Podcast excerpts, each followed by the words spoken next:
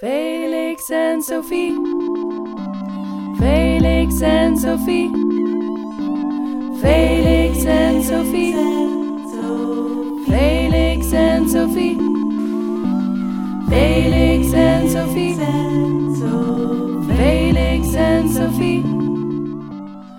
Hi, leuk dat je luistert naar de Felix en Sophie podcast. Met deze keer de editie van afgelopen maart over de liberale filosoof Judith Sklar. Als eerste ga je luisteren naar de rechtsfilosoof Martijn Visser. Veel luisterplezier.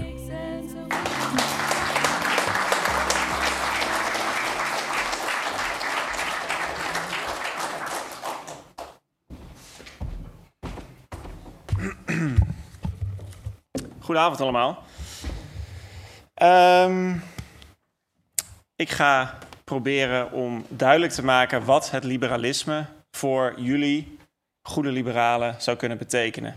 Eh, maar misschien identificeren jullie wel al helemaal niet meer met eh, het liberalisme of eh, als liberalen. Uh, Werner liet al uh, het een en ander vallen net. Dus ik dacht, we beginnen gewoon met een kleine steekproef. Weet ik even wat voor dan weet ik wat voor vlees ik in de kuip heb. Uh, wie kan zijn hand opsteken die zichzelf identificeert als liberaal? En ik zal het goede voorbeeld volgen. Jee, dat, zijn niet, dat is niet eens de meerderheid. je twee versies van je lezen. Ik heb geen twee versies, dat was in het geheel niet nodig. ik vrees nu wel iets meer voor mijn leven, dat is het enige. Um, nee, ja, het liberalisme uh, dat uh, kent ja, een slechte naam vandaag. Het wordt volop bekritiseerd, uh, eigenlijk van alle kanten. Zowel in de kranten als in populair wetenschappelijke literatuur krijgt het liberalisme ongeveer overal de schuld van. Het zou gedragen worden door een cosmopolitische elite die niets om de normale mensen geeft. Het liberalisme zou het gemeenschapsgevoel ondermijnen en lokale culturen en tradities te grabbel gooien. Het liberalisme zou nihilisme prediken, egoïsme cultiveren en de mensen reduceren tot gedachteloze consumenten. Het liberalisme zou zelfs de ideologische voedingsbodem zijn van andere ismen als kapitalisme, racisme, seksisme, kolonialisme, noem het maar op. En volgens sommigen heeft het liberalisme zelfs schuld aan de oorlog in Oekraïne. Nou, dat is best een serieus rijtje aanklachten voor een politieke doctrine die toch in eerste instantie gewoon zoveel mogelijk vrijheid voor zoveel mogelijk mensen beoogt. De verdediging van het liberalisme komt dan ook niet zo goed uit de verf. Liberalen die de naam nog durven dragen, komen meestal niet veel verder dan erop te wijzen dat de alternatieven, nationalisme, communisme, uh, fascisme, toch ook niet heel aantrekkelijk zijn. Een positieve invulling van het liberalisme zelf blijft vaak achterwege. Laat staan dat het liberalisme omarmd wordt met even zoveel geestdrift als die illiberale alternatieven. Het liberalisme van Judith Clark kan ons in dit opzicht veel leren, denk ik. We hebben net al van uh, Josette gehoord dat Schlars liberalisme van de angst steeds urgenter wordt in een tijd waarin macht zich steeds meer concentreert en hier ook steeds meer misbruik van wordt gemaakt. En we hebben van Anne gehoord hoe ons op een nieuwe manier kan leren nadenken over onrecht in het licht van klimaatverandering. Het zijn hele mooie voorbeelden van hoe we haar ideeën kunnen toepassen op actuele maatschappelijke vraagstukken. Maar wat ik vanavond eigenlijk wil laten zien, uh, is hoe in haar werk ook een antwoord kan worden gevonden op die principiële bezwaren die worden geuit tegen dat liberalisme. En ik zal ingaan op twee van die principiële bezwaren. Er zijn er ongelooflijk veel, de een wat meer gerechtvaardigd dan de ander. Maar ik ga erin op twee. En die, die bezwaren zijn eigenlijk al zo oud als het liberalisme zelf. Ten eerste is dat de kritiek dat het liberalisme geen moraal zou hebben en geen invulling kan geven aan het klassieke ideaal van het goede leven en een deugdzaam karakter. Klinkt waarschijnlijk heel ouderwets voor jullie. En ten tweede de kritiek dat het liberalisme een blinde vlek heeft voor onrecht en ongelijke machtsverhoudingen. En altijd alleen maar de zittende macht heeft gediend.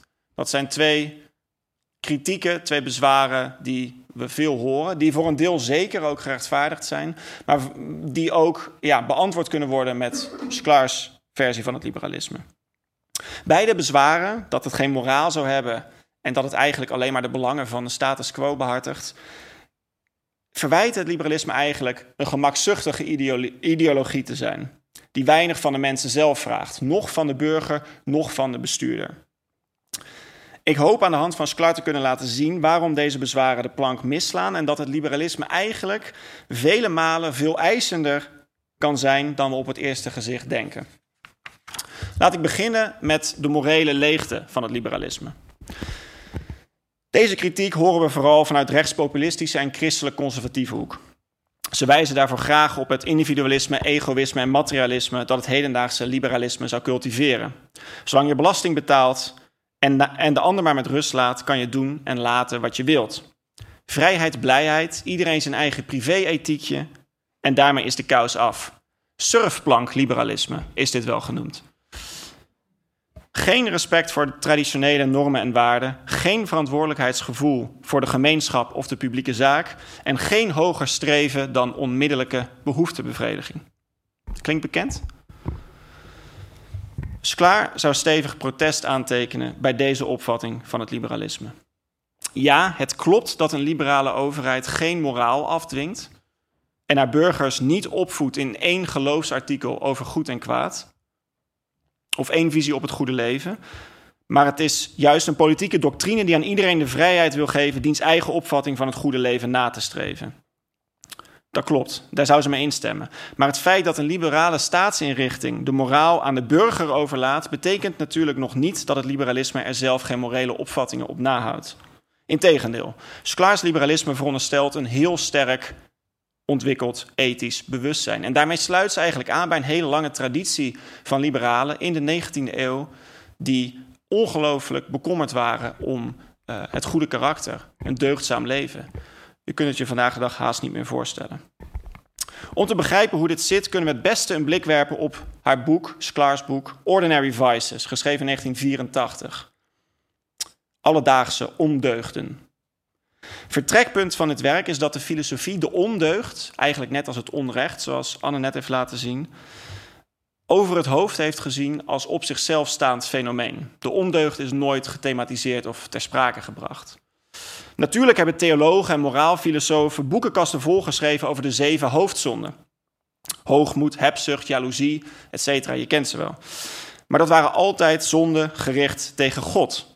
En die zouden worden bestraft in het hiernamaals. Maar de ondeugd, zegt Sklar, is een kwaad van het hier en nu. Een zaak van mens tot medemens, van dader en slachtoffer. En de filosofie heeft daar onvoldoende over nagedacht. Over welke alledaagse ondeugden heeft Sklar het dan? In vijf hoofdstukken bespreekt ze achtereenvolgens de vreedheid, hypocrisie, snobisme, verraad en misantropie, mensenhaat. Ondeugden die, zowel in de persoonlijke als in de publieke sfeer werkzaam zijn. Sklar beschrijft vervolgens hoe deze ondeugden in de praktijk werken en analyseert zowel de psychologische als de, publieke complexiteit, uh, als de politieke complexiteiten daarvan. En dat doet ze uitvoerig aan de hand van literatuur, van literaire voorbeelden. Want in tegenstelling tot de filosofie tieren de ondeugden welig in de literatuur. En dat maakt het ook tot een ongelooflijk mooi boek, omdat ze zoveel uh, boogt op die literaire traditie. Nou, ze schuwt al te stellige uitspraken in dat boek. Ze maakt eigenlijk heel weinig, doet ze eenduidige definities. En dat is heel kenmerkend voor Sklar. Altijd zoekend, uh, nooit uh, definitieve theorieën, definitieve systemen uh, poneert ze. Maar er is één uitzondering in dat boek, en dat is vreedheid. Zoals we al hebben gehoord, is dat voor haar ondeugd nummer één die alle andere ondeugden overschaduwt. De mogelijkheid van fysiek en ook psychisch leed boezemt een angst in die alle vrijheid vernietigt. Het vermijden van angst en leed krijgt bij Sklar daarom de allerhoogste prioriteit. Dat is een inzicht dat ze aan de filosoof Montaigne ontleent, net al genoemd kort door Werner. Um, in haar eigen woorden de grote held van haar boek Ordinary Vices. De politieke consequenties van het inzicht dat vreedheid het allergrootste, het allerergste kwaad is. Die politieke consequenties daarvan, die worden pas getrokken door Montesquieu. Volgens haar, de andere Franse edelman. Zijn idee, Montesquieu's idee van de rechtsstaat als een geheel van wetten en procedures die de burger moet beschermen tegen willekeur en machtsmisbruik, is de institutionele vertaling van putting cruelty first, zoals Clark consequent schrijft. Tot zover klinkt dat redelijk recht toe recht aan. Maar vanuit moreel perspectief vindt hier een cruciale omslag plaats, die je snel over het hoofd zou zien. Sklar wijst erop dat met de uitvinding van de rechtsstaat de ethiek uit het staatsbestuur verdwijnt. Waar de politiek altijd, van Aristoteles tot, tot aan Machiavelli, een kwestie was van persoonlijk leiderschap, een deugdzaam karakter of een goed geweten, daar komt nu een onpersoonlijk en onpartijdig systeem van instituties voor in de plaats. Een systeem dat zorgvuldig in toom wordt gehouden door allerlei tegenmachten in de samenleving zelf, opdat het maar niet misbruik maakt van de macht die het heeft. Niet personen, maar procedures regeren hier. Geen voorbeeldig leider, maar een machinerie van onbekende bureaucraten. Geen enkele deugd doet er nog toe, behalve rechtvaardigheid. En zelfs dat wordt procedureel. Dat klinkt misschien niet heel erg aantrekkelijk, maar voor Montesquieu, en Sklar volgt hem hierin, is deze staatsinrichting noodzakelijk als vreedheid als grootste kwaad wordt gezien, dat in alle tijden moet worden vermeden.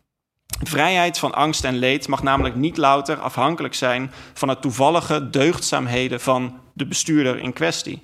Het kan alleen onvoorwaardelijk worden gegarandeerd door onpersoonlijke instituties. Dat is het idee van Montesquieu als hij de eerste ideeën voor die rechtsstaat uiteenzet.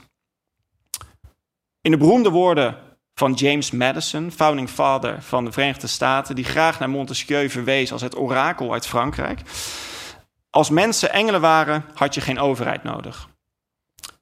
Als mensen door engelen werden bestuurd, had je geen controle op de overheid nodig.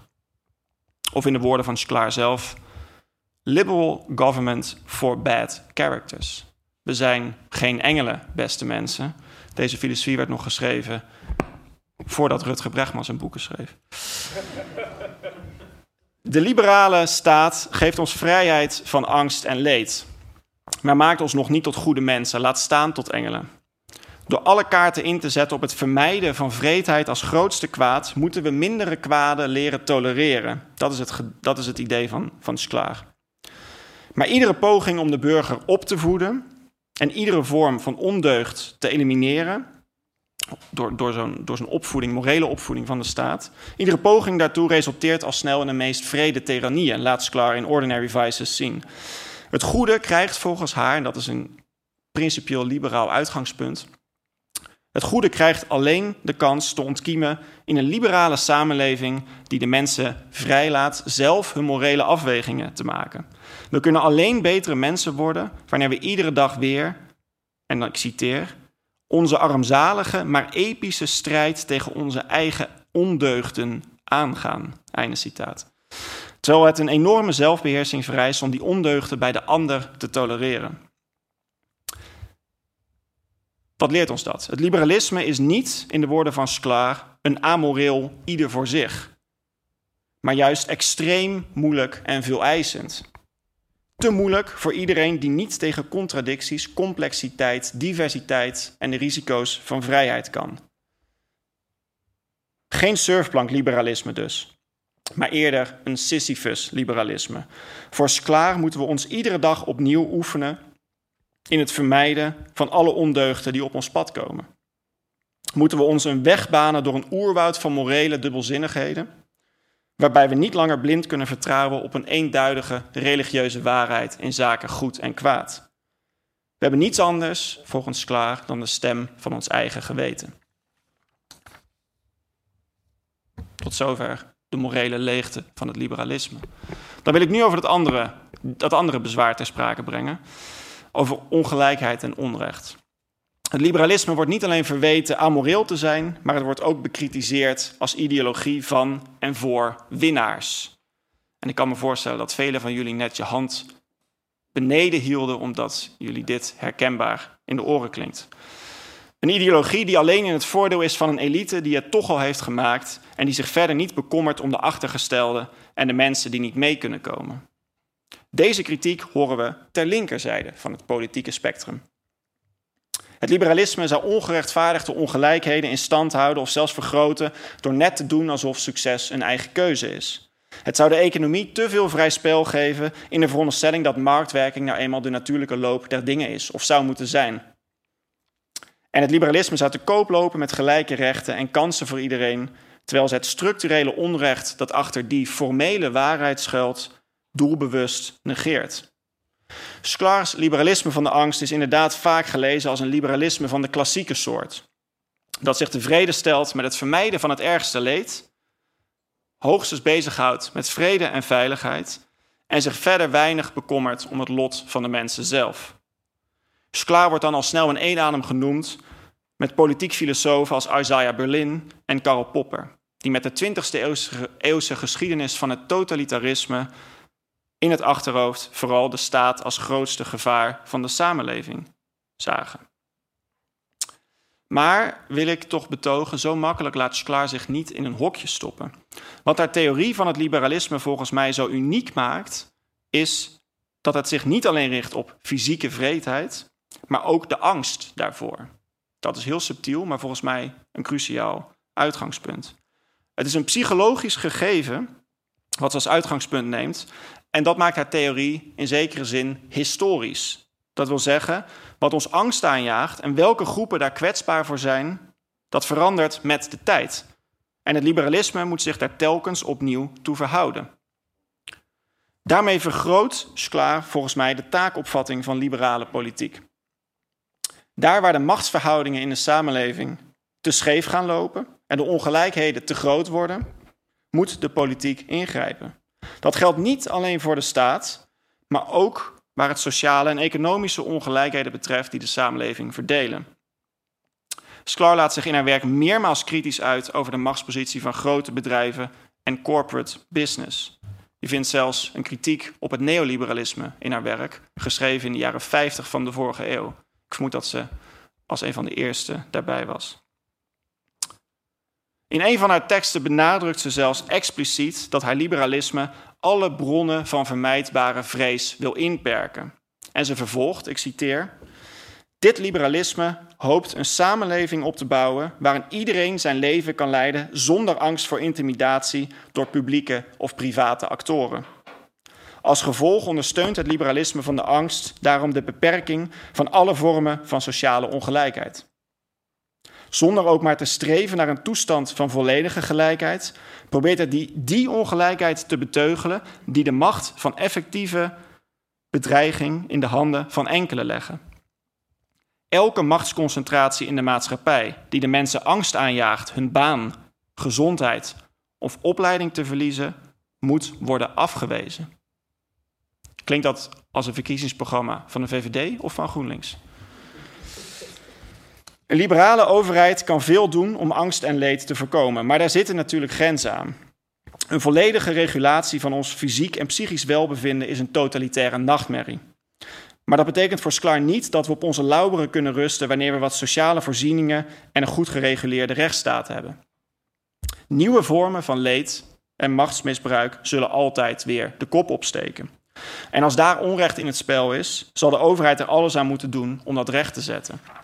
Zoals Anne net heeft uitgelegd, is er niet alleen sprake van onrecht wanneer we de wet actief overtreden, maar kan er ook sprake zijn van onrecht wanneer we het passief laten gebeuren. En dat is voor Sklar net zo erg. Deze vorm van passief onrecht is vaak onzichtbaar. We missen de toeters en bellen die afgaan wanneer de wet wordt overtreden. En daarom, Anne heeft het net gezegd, moeten we volgens Sklar altijd eerst luisteren naar het slachtoffer. Het zou zomaar kunnen dat we nog de woorden moeten vinden om het onrecht als onrecht te zien. En de ervaring en interpretatie van het slachtoffer moet daarvoor altijd leidend zijn. Sklaars liberalisme van de angst toont zich hier als een liberalisme dat er niet is voor de winnaars, maar voor de verliezers, de kwetsbaren, de gemarginaliseerden, de afgehaakten, zoals vandaag de dag graag gezegd wordt. Het is een liberalisme van permanente minderheden, zoals ze het zelf noemden. Het fenomeen van passief onrecht maakt het liberalisme opnieuw ontzettend veel eisend. Veel, veel eisender dan je wellicht zou denken. Naast dat passief onrecht vaak onzichtbaar is, voelen we ons er ook niet verantwoordelijk voor. We zijn er immers niet de directe oorzaak van. Maar dat maakt het onrecht niet minder onrechtvaardig. Het enige criterium om te beoordelen of er sprake is van onrecht is voor Sklar de vraag of we het lijden hadden kunnen verminderen of voorkomen, ongeacht de oorzaak. Dit vereist een enorme waakzaamheid van zowel de overheid als de burgers. En in het bijzonder hebben de publieke instanties hier een hele zwaarwegende verantwoordelijkheid. Het is hun primaire taak om uitvoering te geven aan de rechtsstaat. Om voortdurend op de uitkijk te staan voor mogelijk onrecht. En als ze dat vervolgens negeren of wegkijken, is dat voor Sklar echt een zeer zwaar vergrijp. Ze vergelijkt het in Faces of Injustice met de willekeur van een tiran. Maar ook de individuele burger van een liberale samenleving heeft een grote verantwoordelijkheid. Want we neigen allemaal voortdurend passief onrechtvaardig te zijn, zegt Sklar. Dat begint al wanneer we in de supermarkt nalaten de cashier te vertellen dat ze te veel wisselgeld teruggeeft. Wanneer we nalaten de politie te bellen als we huiselijk geweld bij de buren vermoeden. Of wanneer we nalaten grensoverschrijdend gedrag op de werkvloer te melden. Allemaal passief onrecht. Ook hier, in de democratie van het alledaagse leven, zoals Sklar dat heel mooi noemt, de democracy of everyday life, moeten we het lef hebben om op te staan tegen onrecht en tegemoet te komen aan de verplichtingen richting onze medemensen. Onrecht en ondeugd gaan hier uiteindelijk hand in hand. Sklar laat volgens mij daarmee zien dat het liberalisme alles behalve gemakzuchtig en zelfgenoegzaam hoeft te zijn. Haar liberalisme laat zich leiden door een heel sterk ethisch bewustzijn, met grote aandacht voor ongelijke machtsverhoudingen en kwetsbare groepen. Ook dat kan liberalisme zijn, en daar kunnen hedendaagse liberalisme volgens mij nog veel van leren. Ik dank jullie wel.